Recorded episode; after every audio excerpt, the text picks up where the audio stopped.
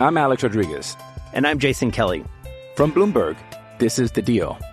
Each week, you'll hear us in conversation with business icons. This show will explore deal making across sports, media, and entertainment. That is a harsh lesson in business. Sports is not uh, as simple you know, I- as bringing a bunch of big names together. I didn't want to do another stomp you out speech. It opened up so many more doors. The show is called The, The deal. Deal. Listen to The Deal. Listen to The Deal on Spotify. So, like, take off to the great white north.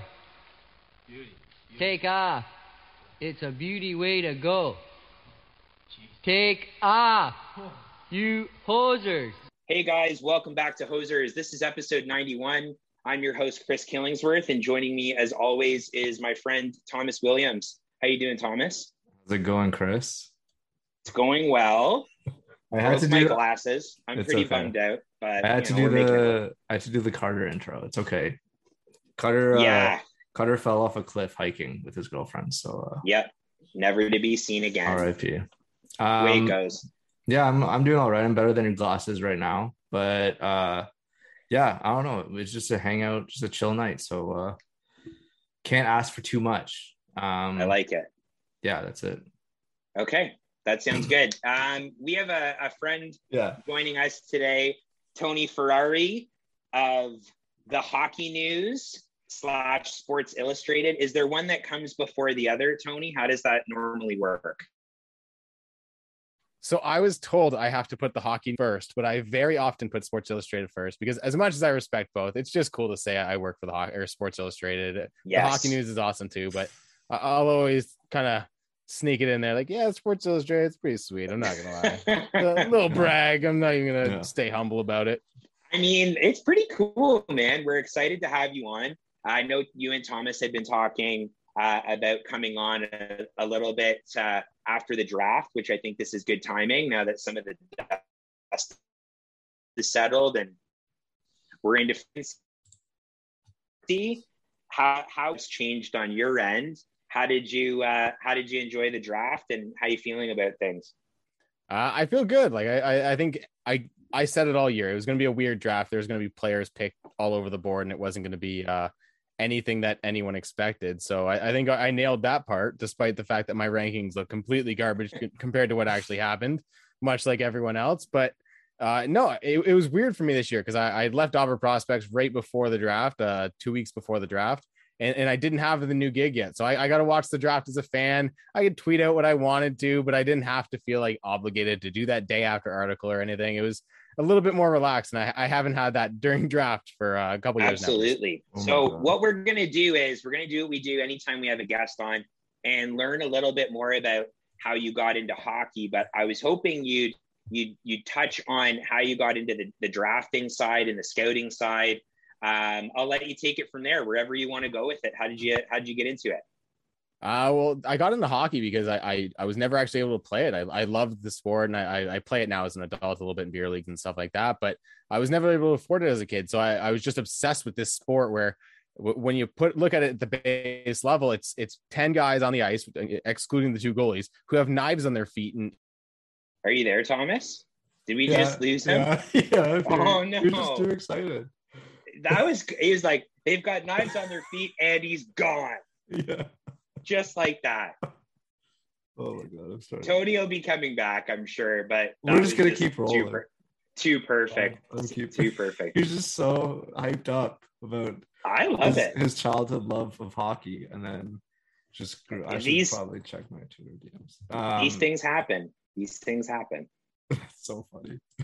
I wouldn't be too worried about it. I wonder if he's just going off still. Um, Oh, I'm sure he he knows, but that's funny. Tony, wherever you are, we hope you're safe. the good thing These about things it tend to happen. is that we can still, even if like he never comes back, we can still have the podcast like title, like featuring Tony Ferrari. yeah.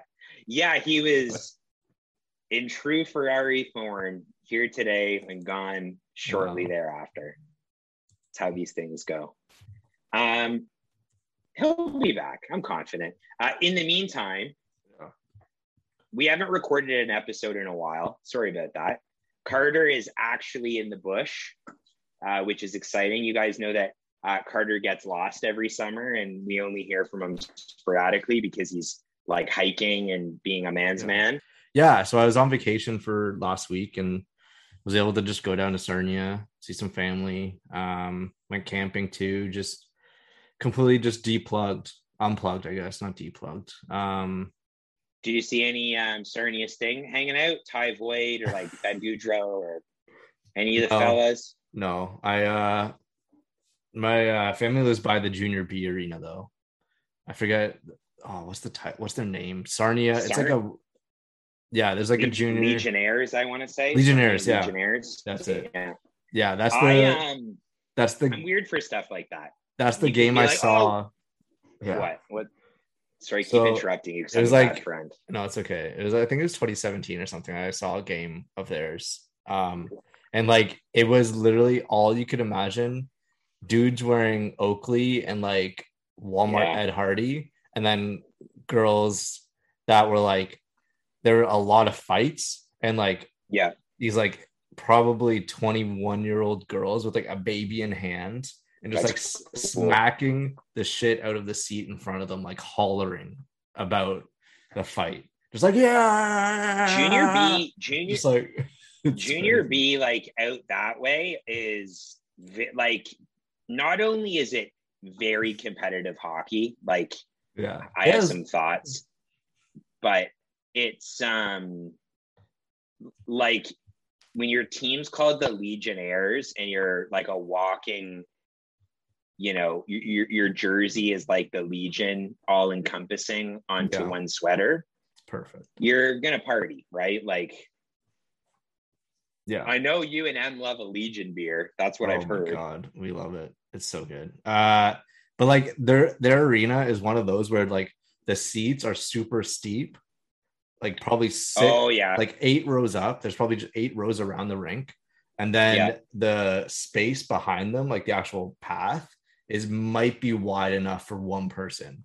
Like if you're crab walking, like it's like nothing, and then everything's like downstairs and stuff. Like it's it's a crazy like small building, but it's so fun. It's just Yeah. like the yeah. the do you remember what team they were playing? Oh, I have no clue. because like the uh the so for people who don't know junior b doesn't really exist like where we live it's Mhm. mostly like western ontario um because they don't have a junior a league over there which is a very contentious topic because those who don't know the go jhl has been pleading with uh, the Ontario Hockey Federation and Hockey Canada to be given junior A distinction so that kids don't have to live in an area where there's junior A hockey. Like it's this, it's this big thing. But anyways, uh, junior B hockey is very, very good hockey. Um, but for where they are, um, there's there's a lot of teams kind of in one small little bit of the well, it's not a small bit of the province, but like It's that tip. Um, it's just like the little like sliver, and then it's like Yeah. all right there. They're they're cool though. Um, I'm trying to think of a team that I've watched in the last couple of years.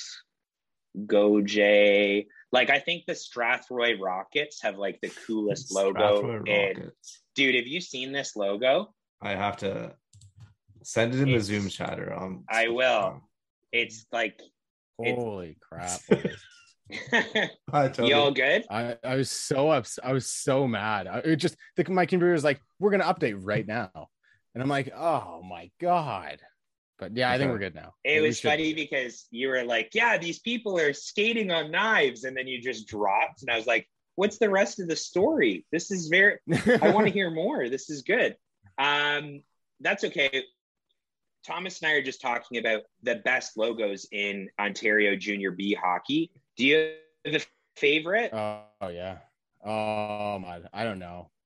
There's a, I, I have no clue. I, I watched so little junior B in Ontario. I okay, I like it. I do. I hate it so much, and that's such a piece of shit No, thing what- to say, and I know that. What don't you like about it? If you Um, don't mind me asking. it's just I'm so used to watching major junior, and I, I watch a lot of of course. European hockey, and like I watch like second tier European hockey, and it's just such a funner game. Like it's so so Yeah. much more skilled.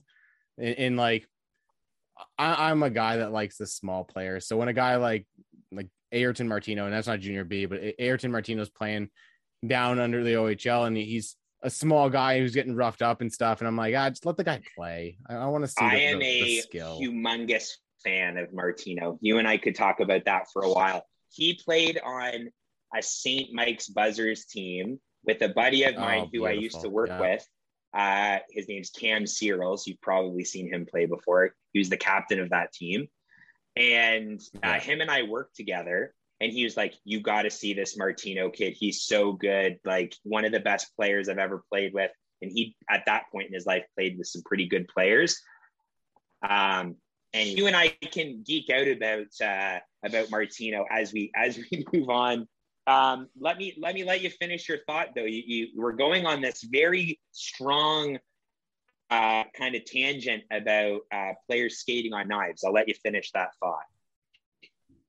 So my my whole thing with the players on knives. So uh, everyone when they, they ask me why I'm so excited about hockey, why I love the sport, it's it's because it is at the base level, dudes out there on ice with knives on their feet, hitting a rubber puck around with Yeah. sticks.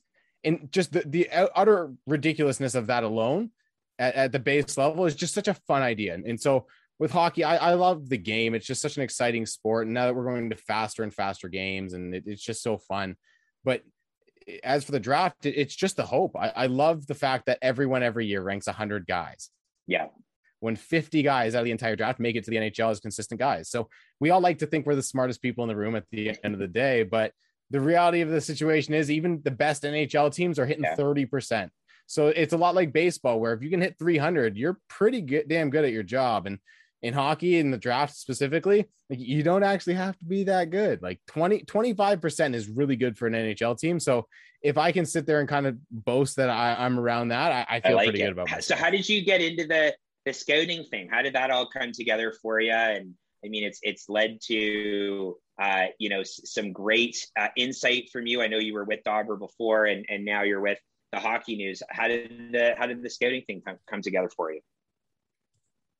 So th- that's actually really interesting because basically what had happened is uh, three and a half years ago now, I was just like, oh, you know what? I'm going to get on Twitter. Like I wasn't even on Twitter at all. Like it wasn't a thing that I was super interested in. But to get the the Leafs daily lineups and what's going on in practice and stuff, I joined Twitter. And then a buddy of mine was like, hey, you should write for this little blog, Puck 77. And it's like this little tiny blog that was like run by for it was run for one season. It didn't even finish the year out and stuff. But I ended up kind of doing a bunch of different things. I remember one of, one of the things I was super proud of was uh, I did an interview with Patrick Sandin, Rasmus Sandin's dad, and uh, I I put it out right on Father's Day, just like NHL prospect and what his perspective is, and and when he was talking about all the hope that he has for his son and stuff, that was something that really kind of made me go, man, like that's what it must be for Yeah. like everyone in the prospect game. Like you you have so much hope for all these kids.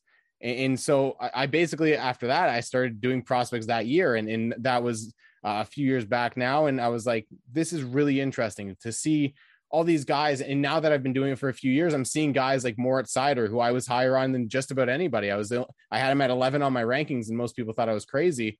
Um, and, and I, I wanted him even higher before I was talked down by someone who is fairly respected in the industry, and they're like, no, don't put him in your top 10 or no one take you seriously but I had him at seven. I just love this German kid. And uh, there was a, like I I would read German interviews and Google Translate stuff and stuff like that, and I just loved this kid. So I was super high on him. And now that no one else was really that high on him, everyone thought that was a crazy pick at the time, and I was really the only person going, "Oh, I kind of like that. That's bold. I, I'm into this." Now I get to brag about it and stuff. And, and I've had my misses as well. Connor McMichael was a guy that I was like, I don't think he's a very good player at all. And we're seeing that I was completely wrong on that one because he's very good. So it, it's a really interesting thing where you're going to take your misses, you're going to take your hits, but like it's just such a fun thing to do. And as a hobby, it was a ton of fun. And now that I'm I'm getting a little bit of uh, recognition out of it with the hockey news and stuff, it, it's pretty sweet. Yeah, I love that for you, man. I mean, it's exciting. I remember coming across your stuff when you were at Dobber and then uh, being an avid listener of your podcast, which, by the way, uh, are we going to get a, a new prospects podcast from you at some point or another? Uh, I don't think there'll be a podcast I, I, regularly do, but because at this point I'm doing a podcast yeah. every week with somebody else, it seems, and I love doing that because then I don't that, have to do that's the to both worlds. But oh yeah, in, in reality, yeah, exactly. It, it, yeah. Having yeah, fun, Thomas. Fine. um, but no, like eh, I'll, I'll be on the uh, the hockey news podcast from time to time as well, and I'll be doing a bunch of different things. So there'll be plenty of opportunity to hear me uh, just like blow it. my steam. Okay, mm-hmm. Thomas, I've asked too many questions. It's oh, okay. Turn. Well, you're the professional. I don't know what I'm talking about. Uh, the professional. break. Give me a break. I I am uh, I am invested in this conversation because I feel like I get to talk about prospects just a little bit on the show okay. on a you know daily basis, and now we've got you know well, we've got somebody that we can kind of enjoy the conversation with. Thomas, please well, be my guest. It's it's hard because like I do feel maybe this is just my own opinion and my own feelings, but I do feel like the whole prospect area, and this kind of appeals to like um every like professional sport, especially baseball too. I feel, um, but like the whole prospect game is like completely, I feel like a separate thing, and you get to like reap your rewards later by seeing the players move on. Like I think it was it might have been Will Scouch or something that I was listening to a live stream of his or something. It's like, oh, when are you starting on the 2022 draft? And it's like, oh, I've already have like a list of 50 names or something. It's like you just go through this cycle, an annual cycle that you have that I don't think like it seems like very daunting for me. And it's just like kudos to all the draft people that go through this cycle and like learn about all these players where like the normal mainstream media people don't know who like the third line winger is on an NHL team or something. Like, no, and I, I, think you're right there. Like, it, it's such a weird task to take on, and it doesn't require a lot of time. And I have the benefit that my day job is very flexible with things, and uh, I, I do CNC work. So when my machines are running, and, and a lot of time the programs will be like four hours, I have time to do what I want to do as long as my work's cut up. And uh, my my boss is very open with the fact that I watch hockey a lot of times at work, and and it's nice because I do have that extra time, and and then it's a lot of late nights and early mornings and all that stuff. But it, it's it's interesting to be one of the people that know the very few players that people don't know, and and like I said, you end up falling in love with these guys that you're like, oh man, if some team gets this guy in the fifth round, or oh, they're gonna get a guy, and, and real realistically, probably not. Like that's not how it works all the time. So it's always fun to, when you get your hits, you get your misses and stuff. But th- there's a lot of people that take it too seriously, and I think Will's one of the perfect people that do this. He's one of my best friends uh, in in the business, and I, I think he does a great job because he he's very open with. I'm not going to be right, and and that's why he every year at the draft he drafts his own team. Basically, he uh, uses the Maple Leafs picks, and he takes the player he would take at that pick, and then he looks back and he looks at he has team scouting, and then you look back and you're like, that'd be a pretty good team right now, and and it's one of those things that I think he does really well because he's able to kind of show the proof right away. He doesn't have to go back to his rankings. He can go, this is the decision I made at that pick. And in a lot of times he he's right. He's done a great job. So it, it's always fun to be kind of one of the people that know things that other people don't. And I think that's kind of the draw, like you said, of any of the prospects in, in any of the sports, especially baseball, where you're drafting a million rounds and, and these guys don't reach it for five, six, seven, eight years. And then eight years later, you're like, I called that one, man. Like I did it. That was me eight years ago.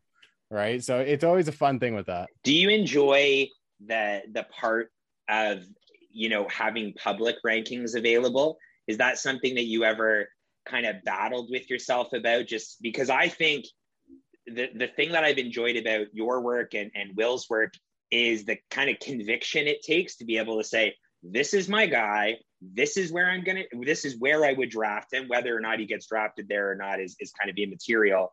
Um, from a public ranking perspective, how did that all come to be? Did that you know kind of feel good when that started, or was there a little bit of anxiety around kind of stamping your name next to your list for the first time?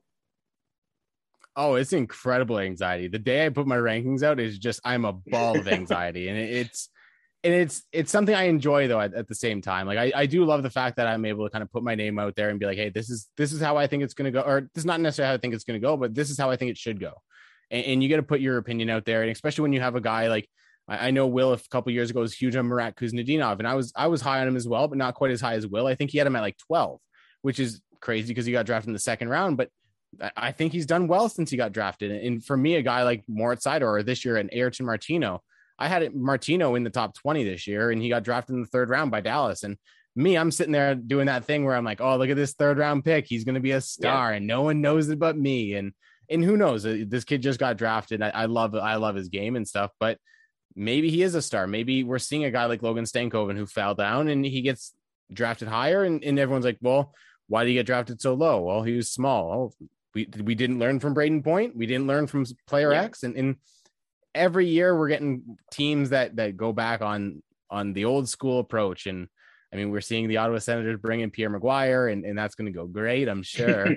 um, but like it- it's interesting to see what teams value, and you can see that in the draft. I think more than almost anything. Yeah. I'm I I'm I just know that Murat Kuzny- Kuznatinov is going to be a star because he's a Minnesota Wild prospect. So uh, There it is. There it is. um, five nine.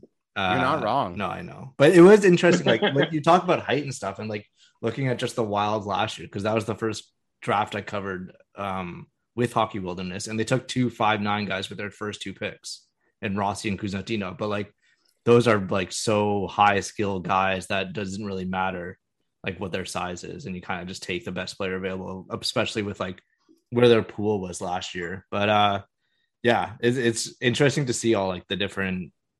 I guess like you could tell what a team is thinking with some picks or like some classes, Yeah. especially like you mentioned Ottawa and this past year of uh it wasn't terrible, but it was a very Yeah, it was no, Yeah, it's- it was bad. It was bad. It It was was bad. really Yeah, bad. I remember what. So again, we're gonna mention Scouch because that's pretty much where I like. I know, and I'm. I feel like I'm smart enough to listen to people that actually watch the players. Like I don't have the time Yeah. to like sit down and like watch like Tyler Boucher play a bunch of games, but I remember him saying something like it's not. It was like terrible, but then it's like those players aren't bad. They're just like a bunch of like mid round picks like that you would take. Like Tyler Boucher is like decent for like Yeah, and- what he is, but you know, yeah, Yeah, and I think I was on uh I was on the Locked On Sens Mhm. podcast and they, they always have a ton of fun with me because I like to go on there and rip their prospect pool and their picks and everything. And this year was pretty easy to do. And I and I said to them, I'm like, I like Tyler Boucher as a Mhm. player. I, I genuinely do. I think he's a, a good player, but like you probably should have drafted him at like the end of the second round or in the third round. Like 10 was really high, especially when you look at the other players that were there. There was so much skill and Yeah. pace and, and and just incredible players there that you're like, yeah, you got a guy that you can reasonably look at and go, that's a third line guy. But you pass up on a lot of guys that, although they might not have that like game breaking first line carrying potential, they could play, they could be the third best player on a first line, or they could be a guy that's a really key contributor on a second line. And, and they went with an elite third liner. And, I think anyone that's uh, a Leafs fan or, or follows the Leafs or just enjoys making fun of the Leafs, like myself, who, who puts myself in all three of those categories. but it's it's one of those things where you're like, man, remember the last time they they drafted an elite third liner in Tyler Biggs? That went super Yeah, well, and, and it's like that. I felt like that was a lot of what the Ottawa Senators were doing with the Tyler Boucher pick. Because, like I said, I like him as a player, but it just felt really high to draft a guy like Yeah. that. Yeah. Oh, I completely agree. And I think it's, you know, if I think about kind of winners and losers of the most recent draft, it, would you say that that they would be kind of your your big loser uh, in in the totality of the most recent draft? Yeah, I, I probably would because they, they had a decent amount of picks going in and they traded up and they traded guys kind of all over the place. And and then they ended up with a bunch of guys that I, I look at their draft class and I'm like, I think Zach Ostapchuk is a, a good Mhm. pick. But like you, you look at the rest of their class and like I was on their podcast and they're like Ben Ben Roger. I'm like, that's a person. Like that's the guy that was created on NHL 21. Like that's not like they made up a name. Like, Chandler Romero, Ro, Roma, Romeo. Okay, like sure, I, I watched him definitely last year. No, I didn't. Like I, I'm a guy that watches a hun- hundreds of prospects, and they drafted a guy that I literally haven't Yeah. heard of. I don't like. I don't understand some of the decisions they made, and so yeah, like even the guys that I do like, the Tyler Boucher, Zach Ostapchuk, Oliver Johansson, they kind of all went a lot like a round or two higher than they probably should. yeah, yeah. for sure. Who would you say the the winner was? The Wild, the bef- Minnesota I was Wild. just gonna say. The Minnesota I feel- Wild. I feel good about the Wild. I feel like I'm just kind of kidding. prospects Twitter felt good about uh, Can you we know, talk- the uh, Judd Brackett era, as Oh. it were. But where are you at, Tony? Uh, considering I had Jesper Wallstedt as number three or four on my board go. all year, I There love the Wilds draft pick, especially because I was a big Carson Lambos guy early in the year. Jack Peart was a guy that I, I, I came on too late in the year, and I, I love his game as well. And I think Kyle Masters is a really interesting pick as well. Like I, I really like the Wilds draft, but if I have to choose a single winner, I think my winner is somewhere between Dallas and Carolina. I think Carolina, Mhm. they got a bunch of Yes. players that are just they were drafted around too late. All of them. Like every single one of them could have gone around higher, and I would have liked the pick. Scott Morrow, Aleksi Heimosalmi, Ville Koivunen, like Aidan Hreschuk, J- Jackson Blake, Robert Orr, like even the guys that like I'm not a huge fan of, like Justin Robidas and Nikita Quapp, like where they got them, Yeah, it's great you're value. laughing. And, and they kept trading back and they kept trading back and they kept accumulating picks. And I, I'm looking at the page right now and I have to scroll up and down to see how many guys they drafted. It was ridiculous. And then with Dallas, I think uh, they got a lot of the same thing. I think the reason I, I go with Carolina over Dallas though is because I, I wasn't a huge fan of the 1st round Mhm. pick for Dallas. Wyatt Johnston's a good player. If you literally swap him and Logan Stankoven though, and put Logan, Logan Stankoven in the first round and take Johnson in the second, I think that draft class is, is amazing. So I guess you can't really fault them too much because they still got both players, but getting guys like Jack Bar, one of my favorite players in the draft at 138, Ayrton Martino, who I, I, I love the kid, and, and he they get him in the third round. Logan Stankoven in the second round, who should have been a top 20 pick, a top 25 pick at worst. Like they, they got a lot of value there. So I think those two teams, Minnesota, they, they did a lot of good stuff I love in this it. draft. Thomas, uh, do you feel any differently, or um well so speaking of kind of carolina and koivunen koivunen was like doing all like a lot of the research and stuff that i did like the two months before the draft um not to make light of your guys work. Uh but i just really yeah That's why I yeah, yeah so that i could read Exactly. stuff um but like koivunen and i got shit for hating on the samu tuomaala pick from philly in the bsh slack. So like, and I got shit on because like people just saw his skill, but I was like, okay, Stan Stankoven was there, literally the next pick.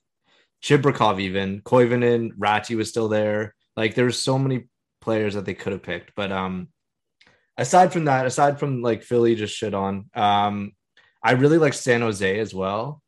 Yeah, um. San Jose was a big one that they kind of just nailed Eklund and then I'll have to look at the rest of their draft. But I remember liking them. Um at the you got uh, Cardwell, I loved.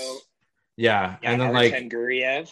yeah, so it's just like really just solid guys, like just solid players that you could really bank on, and like and led by Eklund, like you can't get really worse than that. He's yeah, so like good. it's all it's it's going to be unreal, and he's already signed to his ELC, so we'll see where he goes from here. I don't know if his if he's going back to Sweden or not. I don't know if that's been decided somewhere.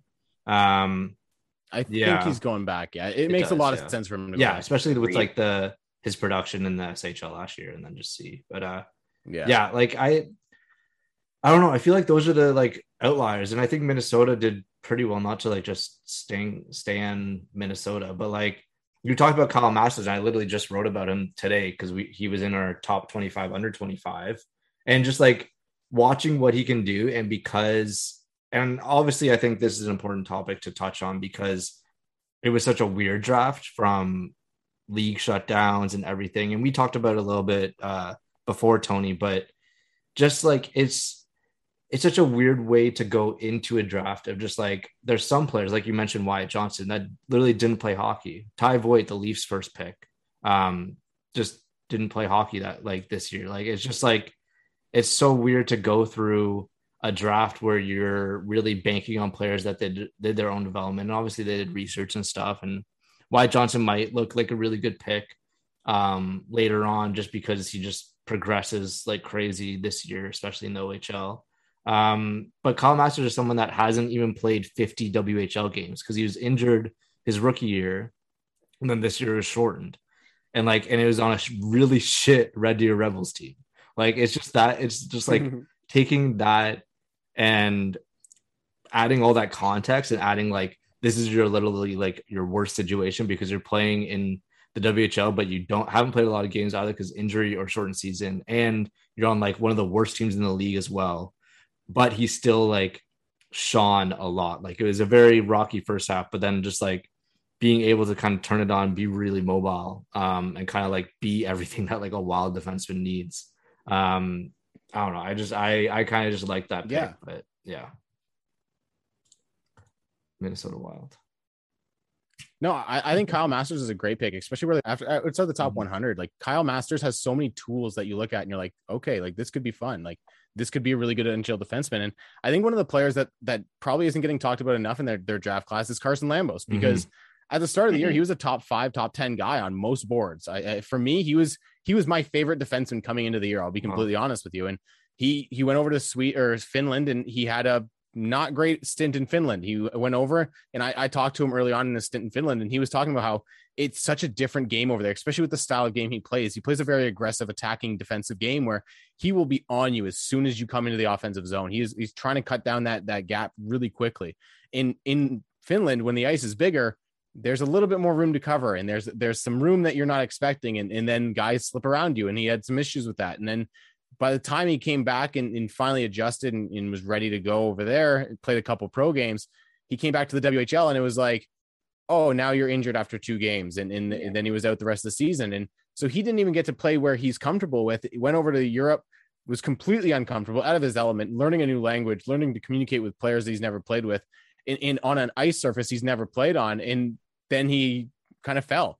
And so to get him at 26, I think there's a realistic chance. I think Minnesota got two of the top 10 players in the draft at the end of the day with what Jesper Wallstedt and Carson Lambos, if both of them work out to where their potential could be. Yeah. And like I saw, I remember looking to Lambos too. Like he, I think the most he played was at the like the second tier with 13 games. Like he went through all like junior, second, second division, and pro in Finland, just like bouncing around. So like never comfortable with like the same roster too.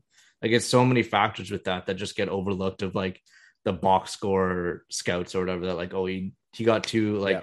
he got no points or whatever all this shit and then like mm-hmm. but yeah what can you do and it's can we like take a moment and just like shit on Edmonton for trading down the Jesper Wallstedt pick Oh God, Edmonton, just so good. Everything they do makes me hate them more. Just I, I want Connor. I want everything good for Connor McDavid. I want good things to happen to him, and I want him to win a Stanley Cup. But God, I want it to be outside of Edmonton because they just don't know what the hell they're doing. It seems no matter who they bring in, any GM, any president, any assistant GM, they just love to just be Edmonton. Yeah, I, I, it's hard to disagree with that. To be honest with you, did you? Oh, Uh, I, I love going on Edmonton I rants. mean, I'm I'm here for it. I like that too. as long like I think the thing with with Edmonton is I I think they get in their own way way too often. And although I Way like the often. Bourgault pick in the first round, um, I, I think them. You know, you never want to draft for position necessarily. Always take the best player available, but yeah, it's it, it's not it's not great. I don't know. It's not great. the the thing is, like they've been looking for the goalie forever. Yes. literally since Dwayne Roloson. and and like when they had Dwayne Roloson, he was hundred years old as well. So they were still looking for a goalie then, and they had one. They had a guy that people loved, and they were like, "Eh, maybe not. I don't know. We'll see." And they just didn't draft him. It just and blows my what was mind. the pick okay it was the third it was the 90th pick they got Luca Munzenberger Oh, there yeah, you go baby. so Luca Munzenberger and Bourgault for uh for Wallstedt there you go I mean, points for having a cool last name, but let me ask you this, Tony. Was there anybody from uh, that was draft eligible last year that didn't get selected that you thought would definitely get selected this year, but then went undrafted again? Is I there know, anybody that I know where should- you're going Chris I know where you're going No, This I want to hear what Tony. I have some opinions, but I, I want to ah. ask Tony first because I thought that that I'm was something that kept coming up, right? Where people would, you know, they would they would look at. There's a player I have in mind. a I'm certain curious to a certain German player uh a certain player that played Oh, on are we played on Tim Stützle's uh, line in the World Juniors Uh, Florian Yeah, Elias. that's- Is that who we're talking about? Because I would agree with that. there's two of them, but that's the first one. Let's start Oh. there. yeah, no, Florian Elias. Yeah, I think he, he, he- this kid's good. He's a good player. I don't know why no one's taking the chance. I don't I, I don't understand it. So just draft this kid because he's you saw how capable he was of playing with stars, and I think we all know from Chris Kunitz's Olympic appearance. Sometimes it pays to just be stars and, and just do like if you see a guy who's not a star on his own, but he's capable of keeping Yeah. or in Chris Kunitz's case, Sidney Crosby. That takes a skill in, in of its own. And I think a guy like Florian Elias should be on an NHL roster eventually because he can do that. And he may not be a first line guy, he may not be a second line guy, but I think he's going to be a capable NHLer at some point. And, and if I get to throw another name in there, and, and this is just purely selfish of me because I love him and he's tiny, but Yuso Mayanpa, the five foot four fucking Yeah, he's buzzsaw. tiny. I love this kid. There's no chance he's getting drafted, but oh boy, is he fun! And, and I think he's actually five foot five now. Um, the, there's Oh. rumors he's grown to five seven, heels. but that's definitely uh, yeah, that's definitely uh some boosters in his shoes. But no, he's he's a ton of fun. He's got a lot, a lot of like he's got some of that attitude where the little guy trying to fight the big dog and stuff, and it, it's fun to watch. And hopefully, I get to watch him for years in Finland's Liga because I, I don't think there he's ever was making it to the uh, NHL. there's a couple of other people I wanted to ask you about because I felt like this was a, a hot topic the day of. Uh, Peter Reynolds not getting drafted. Do you have any thoughts about him? Oh, I liked Peter Reynolds. I thought he was a guy that a team could go, you know what, there's tools here. He's got some a lot of speed, he's got a pace to his game. He but there's details he has to work out with. And can he kind of handle the puck at those speeds? Can he can he play his game while using the tools that he has? And and sometimes he wasn't able to, but you see NHL teams all the time Yeah. going, we can fix this guy. But instead, but instead, the Ottawa Senators Well, drafted Tyler yeah, Boucher. St. John, like, I, I find is such like a polarizing team this way because they also had Brady Burns that didn't get drafted and Josh Lawrence that didn't get drafted, and now you've got Peter Reynolds this year. All guys that I for sure expected to get drafted. So it's it's very weird for me. honestly, I, I think it has a lot. Like we, we look at a guy like Jeremy Poirier. even, Yes, like yeah, good point. he's the epitome of that team. I think in, in the- what they've been for a few years now, and and that's a team that does not know how what defense even is, but loves to push the pace and skate and use the skill they have and just kind of try to win 10 to 7 and, and in the QMJHL you can do that. And that's why they've been a pretty decent team at times. But in, in a, cer- certainly they've been an entertaining team. So it's going to be interesting. I think Peter Reynolds is one of those guys that next year he's going to get drafted fairly high despite being an overager and people are going to go why wasn't he drafted last year? And uh, that's certainly what I hope happens because I, he's a player I really like watching because he has the speed, he has the skill at times, he has the the pace that you love to see at the NHL level because it's just end to end hockey. But there there's a lot to work on in the details of his game as well. Absolutely. Thomas, do you have any questions about this past year's draft you want to add before we move on? Um, not really. Like I, I know that you mentioned earlier when you were able to like hang out for the draft, like unable, like just kind of unplug a little bit, um, and not like worry about super big reports or have to like give your opinion other than like podcasts like this or future writing, um, kind of the day of. But like, do you have a r- ritual or anything like that you did before and kind of return to? Oh yeah, like I know this is this year I was able to kind of toss the TV on, bring the laptop out, and just kind of relax. But no, most years I bring my desk out to my living room. I set up and I got like water and chips and a pizza and like I have a big I have food right beside me so I don't have to get up. And then I'm tweeting out profiles and I'm trying to make sure I'm updating the website and stuff. So, but now with the hockey news, I won't have to do all of that stuff, but I'm still gonna have the pizza and I'm go. still gonna have the laptop out with the desk and the TV's still gonna be going and I'm gonna have it muted because I don't want to hear about bloodlines all that often because I know who these players are. But it's nice to see that the picks come up relatively not quickly at all whatsoever in the last two years. But hopefully we get back to normalcy. But in, in this year, hopefully uh, the, the plan the last two years was to be at the draft, and, and that didn't happen the last two years because uh, the, the world ended, Yes. which was fun. But this year, hopefully, I'll be able to get to Montreal and be at the draft and be able to do something from the floor because that, that's the goal at the end of the day. I, I, I want to be at the draft and it's going to be a ton of fun. And this year, hopefully, the world isn't completely ended. Yep. We'll see. How are you? Uh, how are you feeling about you know the the 2022 draft? I know it seems like as soon as the entry draft's done, there's like a couple of days, then there's free agency, and then people are back to their draft analysis, prepping for the next year. Uh, is there anybody that that stands out to you, and why do you think uh, Brad Lambert is better than Shane Wright? Oh, that's oh my god. That is I, terrible. I had to throw it out there just Oh to see what you'd say. I love Shane Wright, but I love Brad Lambert. So it's it's a I, tricky I one. do like Brad Lambert. He he's a ton of fun. I, I think we're going to be seeing uh, an interesting year because this last year was a little bit of a drag because I mean, in fairness, there was a pandemic, the leagues were shut down and everything, but it, it was a draft class that was a little bit lacking inspiration. Like we, you saw guys like Matthew Beniers be at the top of a lot of boards. You saw Owen Power go first overall, and you're like, those are great fifth overall picks. And and that's what we saw at the top of this year's draft. But coming to 2022, it's going to be interesting because we don't have that. We have a lot of players who, in in many years, they'd go first overall. Like we're seeing guys like Shane Wright, Brad Lambert, uh, Matthew Savoie, and, and a lot of names going these are really legitimate prospects. I think you're seeing uh, Miroshnichenko, the Russian kid, and, and Danil, Danil Yurov, another Russian, where you're like, oh man, the, the entire Slovakian team at the, yeah. the Hlinka this year was just a ton of fun. They were like a, a just a blast. Slovakian kids go in the first round, I think, realistically. So I, I think there's a lot of skill in this draft. We're we're being rewarded for last year's lacking draft, and, and hopefully every league plays this year. Hopefully we see all the players kind of in their element, doing their thing, and being as as good as they can be because there's a lot of really good players in this year's draft. Absolutely. I was curious to ask you a little bit more about um, how you think your process will change, uh, because hopefully, fingers crossed for you and I both, we'll be able to to get out to the rink as much as we had been in years past.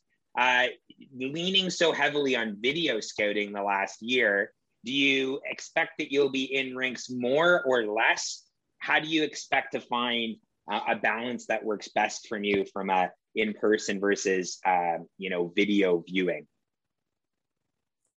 This is always my favorite question when people ask me because I go, I'm not going to change a whole lot to be completely honest. Aside from being in rinks like I was beforehand, like I was in rinks almost every weekend, like the, a couple years ago and stuff. But the fact of the matter is, like I I can't go to the World Juniors in Slovakia or Sweden or wherever it is. So I'm doing a lot of video scouting as it is. I can't go to Super Elite games or Finnish Liga games. So I'm watching any European kid, any kid out west, any kid in the QMJHL even on video for the most part. And yeah. I get to a lot of USHL games. I get to a lot of Ontario Hockey League games. I'm in Windsor, so I can hop right over the border to Michigan. I can go up to Toronto if I want to watch games up there and stuff. And I have a pretty good spot where I can get a lot of players in, and, and Plymouth yes. likes to host international mm tournaments, so I certainly yeah. don't hate when that happens. And, and it, has been nice, so I'm in a pretty good spot. But at the end of the day, like I, most of my scouting is done on video, uh, to be completely mm-hmm. honest, because I have to. otherwise, I'm just covering the guys in Ontario and Michigan, basically. And I want to cover the the Swedish guys. I want to see the Slovakian kids excel. I want to see the, which Russian pops out of the top of the class. It's going to yeah. be interesting. So I, I, do a lot of video. I, I, can't wait to get back in the rinks. I, I miss the rink so bad. The rink in Plymouth, the USA Hockey Arena is probably my favorite rink I've been to. It just it, it's like such a good classic rink, and it feels like a almost like a high school rink. But you're seeing guys like Jack Hughes, Cole Caufield come through there, and you're like, these are not high school players. These are very high end players that are going to be NHL stars soon. And we saw Auston Matthews go through yeah. that program, so it, it's a lot of fun to see the kids live. But yeah, I do a lot of video scouting, so my laptop's always with me, and I'm always tossing games on whenever I can, whether I'm jumping on the treadmill or whatever it is. How is your evaluation changed, do you think? Because I imagine it's probably changed a little bit with COVID and not being able to to get out to a rink. Has has that uh, impacted your processes at all? I think it has a little bit, but it's just like on, on the outside details. Really, I think you it's harder to get uh the, the feel for who the player is as a person yes. when you're not being able to get in the rink and and that's why i think last year it was so key that i started doing a lot more interviews and stuff and there were interviews i didn't even release because i just there's there's too like i was just getting information on the player it wasn't even a a work yeah. thing i was just trying to get who is this kid right and i, I interviewed guys like uh, scott morrow fabian lysell william eklund last year and uh, jack bar a ton of a ton of names and and they went in the first and second rounds and stuff and in having the background on those guys and getting to know them a little bit. And, and, and a big feature that I did last year that I'll be continuing to do with the Hockey News is a video series that I do called Game Tape, where basically I talk to them for five ten minutes, like a standard interview. And then I go over, I pull out clips and I show them clips and then we break them down together. I get their opinion on their own game and, and, I was basically inspired to do that from NFL draft because you see all the time they get the quarterbacks in the room.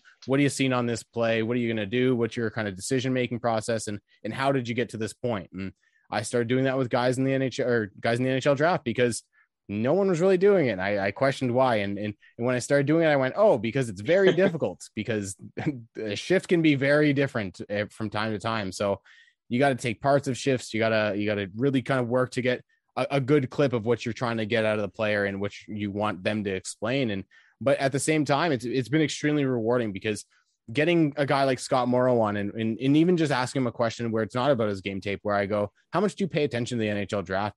Because I, there's a lot of players that pay a ton of attention, a lot of players that don't pay any attention at all. And a, a guy like Scott Morrow, who's playing at Shattuck St. Mary's, a U.S. high school program, going, ah, I don't pay attention that much because every time I don't see myself at number one, I get a little pissed off. Yeah. And I'm like, okay, let's do this. Like, this is the kind up. of guy I like. This is my boy. Yeah. Um, and, and you, you, get a bunch of guys like that. Matthew Coronato was really charismatic like that as well. Like, there's a lot of guys that had that confidence. And uh, you you hear rumors and, and, attitude issues and stuff with certain players, and you interview them, and you come away uh, feeling a little bit different from what people think, and, and then you or you have them explain that directly. Like I remember there was one player specifically that a lot of people were like, "Oh, he has attitude issues. His team didn't like him." Blah blah blah. This that and the other thing. Yeah. And I interviewed him once for the the game tape series, and then I interviewed him twice outside of that just to see if I could pick up on the attitude issue, just to see what was kind of inspiring that that rumor from people. And I, I asked him point blank, I'm like, people say you have an attitude issue. What's that about? And he just said, well, I'm a very confident kid. And sometimes, as we all know, confidence, especially in kids, comes off as cockiness. Yeah. And he explained the situation and explained very maturely what his opinion of the situation was and why he thinks he has that label. And for me, I was like, that's all I needed. Like you did you did what I needed you to do. You you confirmed what was going on. And and at the end of the day, like a lot of times when a kid gets traded mid-season, the team's gonna not be super happy about it, especially when he requested the trade. Right. So it's always a, an interesting puzzle to put together. But I, I, think interviewing the kids was a really great substitute for not being in the rings last year. Absolutely, yeah, I I completely agree with you, and I admire you know getting ahead of certain narratives that are sometimes pushed. Uh, from people who don't know or maybe not as courageous to ask the question point blank. Uh, that seems to be coming up a little bit more frequently around you know character and and things like that being uh, you know questioned by some by some prospects. And i think sometimes it's completely warranted. And i think there's other times where people forget what it's like to be you know a 16 17 or 18 year old kid. Um, and most of the time are people that have not experienced what it's like to be an athlete to the to the level that these these kids are right? So um, I'm willing to, to give a little bit there to, to try and understand. So there's there's situations all the time where I don't think we're getting the full story. Um, so, anyways, that's that's a long-winded way of of me saying that uh, it, it, it's good that you have an understanding of, of how that all comes together. But Thomas, no, and I think you're right there, right? Like I, I was just going to say real quick is is like we look at there's obviously players that that shouldn't get rewarded. And I think Logan Mailloux is the guy this year that we're all going to talk about. But absolutely, you look at that situation and you're like, there's a difference between attitude issues and being kind of a dick. Yes, mm-hmm. and that's there's a big there's a big difference there. Being a bad person or being just a teenager who's an idiot. And, I think a lot of times it's a teenager being an idiot and they all come out of it. Like we, we, we, everyone loves to post that John Tavares picture on when he's got the blonde hair and the goofy shirt and stuff. And like these are kids at the end of the day. Like they're dumb kids playing in the OHL, playing in Sweden, playing wherever. And, and you look and you go, yeah, they're going to be dumb. They're going to make some dumb jokes and stuff. But then there's kids that cross lines. And, and those are the kids you really have to go, all right, now we have to really consider things. And is this the kind of person we want in our locker room? Is this the kind of person we want in our organization? And the Montreal Canadiens sure seem to. Guys, I got to be honest with you. My wife just called me upstairs because apparently there's a centipede in the bathroom that I need to kill. Well, um, solid. We'll carry on. That's okay. Yeah, just carry on. If you hear the the water running in the bathroom, that's all it is. Now you know. um. Yeah. Sorry. Go ahead. Um. Yeah, I was just gonna say, like, I felt like a lot of the character, like, it's kind of a thing. It's an interesting thing when you come at hockey and at prospects like really loving kind of skill and um I guess the underrated players or like looking for kind of the context of it or looking for like the leg up on people. And like I remember when I was really trying to do that and like interested in prospects, but like really getting like my head into like data and advanced stats, and then be like, okay, like what's like the inefficiency that people aren't seeing or whatever. And then like it's it's hard because then also like I would also shit on people that thought character really mattered. And it was like kind of this like gut reaction. I don't know if it's like anything that's very similar or like anything that's just like maybe it's just my immaturity because I was like a teenager at the time, like trying to get into analytics and trying to like find this footing. But then like as you like grow older and kind of understand like workplaces and like get that experience and stuff, mm-hmm. you're like, yeah, like literally I don't like having a dude that you like clearly doesn't want to be there and doesn't give a shit and like no matter how skilled they are it really rubs you the wrong way and it rubs the whole like workplace the wrong way. So like with that experience and with that kind of like i don't want to say maturity but also like maturity then like it's kind of owns in on like teams should be looking at a player's character. And like aside from obviously like the criminal aspects of it like literally this person's a criminal um then like yeah, like if you're if this dude isn't going to enjoy being here and isn't going to enjoy like isn't a very team friendly guy, then like maybe he'll slide down a bit because I'll rather have like a B plus guy that is gets along with everyone than like an A guy that is a total dick. Like it's just like it's so it's something that I thought that didn't matter at all, but then it's something that has crept up and be like, yeah, like it totally makes sense that kind of this old school mentality kind of exists. Yeah, no, I think it's completely right. Like, I think anytime you're looking at a, a situation like this, and I think I, am a victim of it as well, where I, I do value mm-hmm. speed, skill, the, the flash, the flair of, of a game so much. And obviously, there's limits to that when you when you're just overly skilled and you don't have any pace to your game and stuff like that. There's holes, but I value those guys. I value the guys that have that ability to push the pace and the speed and the skill. But like you said, there there does come that that character factor, and I think the one thing I I push back on is is you need the guy that's going to hit people. You need the guy that's going to truck people. You need Tyler Kleven. You need Roman Schmidt. You need those guys. And I think I push back on that. In in a lot of times, well, people that that's a character guy, and I'm like, no, that's a guy that hits people. That's different. And, and I think that's where I push back because at the end of the day, like you can get anyone to go out and play hockey the way you want them to play, and Eh, maybe he's not going to hit as much, but if he's that's not his game, then you can't ask a player to play outside of his own game because then he's going to detract from this the strength that he does have. So don't draft the guy that can hit. Just sign him in free agency. It's going to be a lot easier when you sign him to an entry or not an entry level deal, but a, a league minimum deal or a, a one million dollar deal.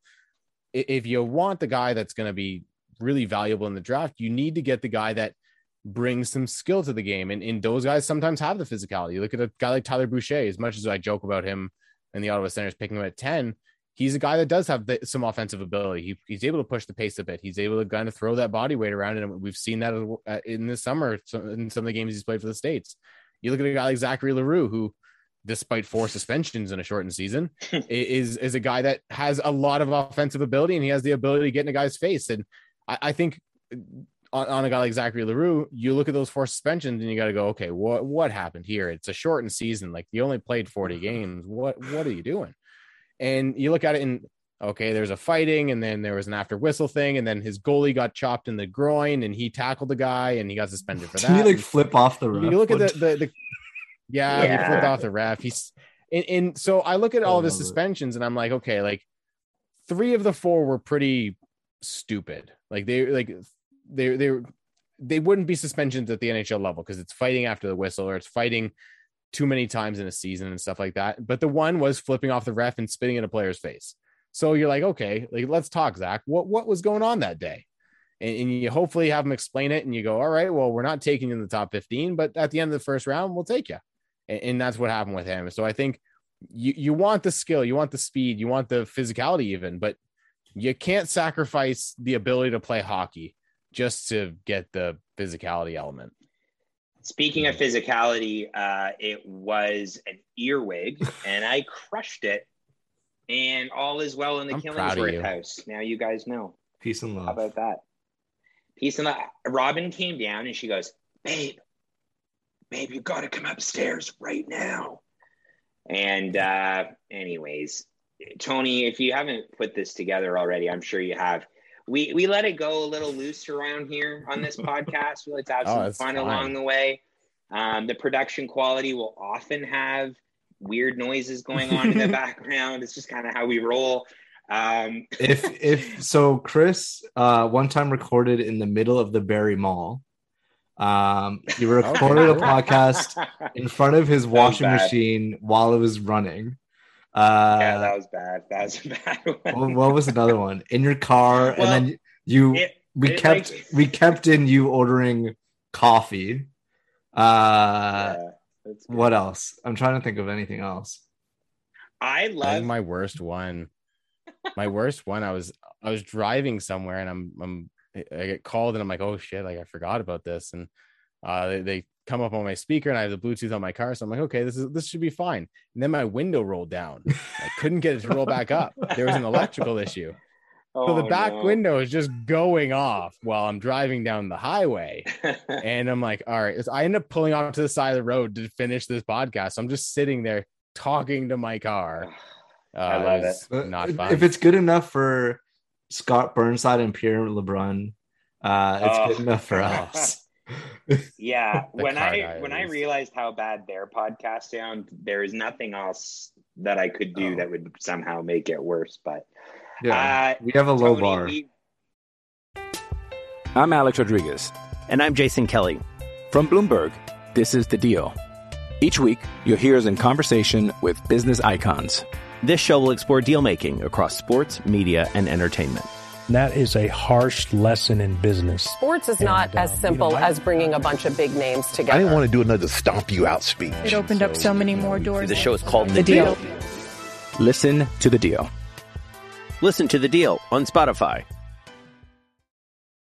When you need mealtime inspiration, it's worth shopping Kroger, where you'll find over 30,000 mouthwatering choices that excite your inner foodie. And no matter what tasty choice you make, you'll enjoy our everyday low prices, plus extra ways to save, like digital coupons worth over $600 each week. You can also save up to $1 off per gallon at the pump with fuel points. More savings and more inspiring flavors make shopping Kroger worth it every time. Kroger, fresh for everyone. Fuel restrictions apply. I just discovered uh, Cam Atkinson's Spotify profile.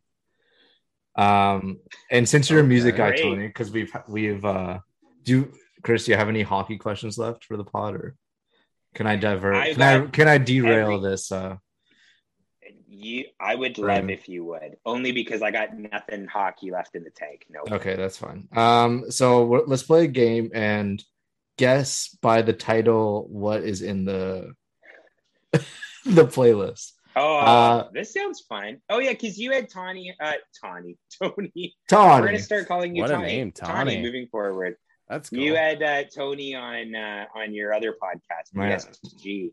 Yeah. Um, so yeah, so I feel like some stuff would kind of is would kind of hit, but uh okay, let's uh let's start this up. I'm gonna be writing this for Broad Street Hockey too. I'm gonna I just decided right now I'm gonna do a deep dive on the Spotify playlist. Um so Ready. let's uh let's do one that was can I see when it was uh created? Maybe not. Um okay. There's one called uh Feeling Myself. It is 13 minutes long. Okay. Um, the whole playlist is That's the only shower 13 yeah i was gonna say That's the shower playlist. um, Feeling oh no, sorry, 13 hours. Sorry, 13 hours. Uh, Oh, he's here really we go. feeling himself. Yeah, I think this a is from like 2016, I want to say. But yeah. Oh, um there's got to be some Katy Perry. Hmm, okay. Yeah. It- I can't scroll through this much, but uh let's see. Okay, there's feeling myself. I- it's a lot of hip hop I'm- actually. He's a I'm gonna guess like um like he's like got like a little bit of like an EDM side to him. So he's got like some Tiesto and like DJ Snake and stuff on there. Is that Ooh, accurate? Lots of DJ Khaled. He yes, has- absolutely. Drake probably is on oh, there, I would there's a guess. there's a lot of Drake. Yeah. Okay. Yeah. It's, it's like Drake, Future, uh, Yeah. Kanye, Fetty Wap. That's how old it is. Ooh, Fetty Wap.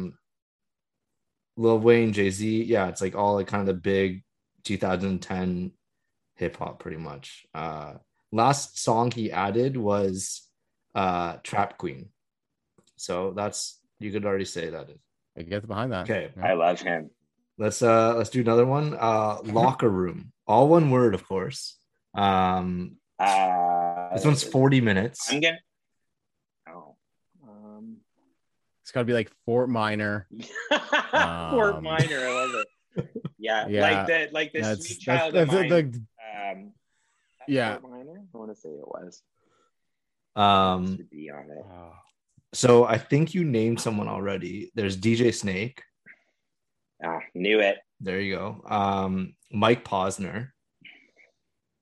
Mike Oh, Posner. yeah, bud. He's Um, in his feelings. I like that. Good for him. and Flo Rida. I like that. Oh, flow. You got to have flow ride in the locker room, boys. I like it. You don't have flow ride in the locker room. You're not doing it. I think right. that was Apple 20 bottom jeans. I think Boots that was with the fur. 2015. Flo Rida pitbull. Oh, That'd be Pitbull's another one. definitely on there. him. I'll tell you, I've Oh. never really been. I, I've told this story on the podcast before, but when I was on my honeymoon, my wife and I were driving through Miami. And when you listen to Pitbull in Miami, it all makes complete sense. All the songs, Oh yeah, I like believe it, you're you're you're you're physically where he intends everyone to be when he's yelling Mr. 305 because you're in the 305 and it all starts to make sense. That's that's my thought on Pitbull. He has a Uh, playlist that's six songs that's just labeled playoffs. Um, Oh, there's I have one no idea. song that you're actually it's so funny that's on here. Um, it's uh numb slash encore Jay Z and Linkin Park. There it Oh, is. yeah. Tony was right. beautiful. Tony knows. Just beautiful. It's so per. That's the re- that's the remix right there. That's So- the one you got to get. Uh, Anytime you get into It's that, and then following it is Thunderstruck by ACDC. So this, the playoffs, can't they're like for that. I mean, back Yeah. to back, back to back. Those are two solid songs. That's, that's the softball playlist, boys. oh my God. One song into the other. I like it. I like Yeah. it a lot. Uh, one more. Let's do one more. Um, he has a chill playlist. Um, I'll, I'm gonna guess Bon Iver's on there. uh, That's close. a feeling I have. There's one that's close. Okay. Um, Hmm. Maybe like a little um is like Tegan and Sara or like something like that on there. there's Ooh, Angus can and Julia that. Stone, whoever that is. I don't know. Don't know them. Literally no Um, idea. Does this uh ring a bell or? Oh no, I, my speakers don't work on my phone. Never mind. Oh no. Oh yeah. Oh, I know this song, baby. But it's the it's the That's walk off the. Earth version. Yeah. Oh, even better. Uh, Good for that's- him. That's enough of that. He's very chill. he Um, strikes me as someone who's who's like very um like in touch with that side of himself. Like that's not terribly surprising. oh, I love that he's on a team that I care about. Honestly, like that trade. he's like embracing the whole Philly thing too. Like he's going to cheesesteak. He like he showed up his first player interview as a flyer. He showed up in a picture that had gritty on. He showed up in a sorry a shirt that had gritty on it, just like fully. you like, hear- That's beautiful. Did you hear the story around that photo? no. because it's a great story. So I listened to it on a podcast a couple of weeks ago, but basically the story is it was his son's birthday when he found out that he got traded, and Stinger, like the Columbus Blue Jackets mascot, was at the birthday party. He found out that he got traded when the Columbus Blue Jacket, like Stinger, the mascot, was there, like en- entertaining the children at the party and he had a gritty t-shirt that he put on and apparently there's all of these photos with like him having stinger in like a headlock ready to punch him in the face It's so. so That's beautiful. it's God. he I just love it. seems like a he seems like a fun guy that's kind of the vibe i'm getting Yeah, a lot of like I think the Flyers kind of basically, except Rasmus Ristolainen, but the Flyers I think just just like okay, stop. don't don't make fun of the team. Uh, but they just like got a bunch of like fun loving guys. Like Ryan Ellis is gonna be there forever now. And like just Yeah. kind of shifted the roster a bit that uh it's just gonna be a fun locker room, except like misery before. But uh yeah. Uh, okay, Tony, Uh, I have one Ryan more. Ellis, my boy. I have one more hockey question for you. Which team got better in free agency? Which team got worse through free agency? That's the last one for me, Thomas. Uh, ah, man, free agency. I'm trying to remember free agency. I feel like Columbus did a good job.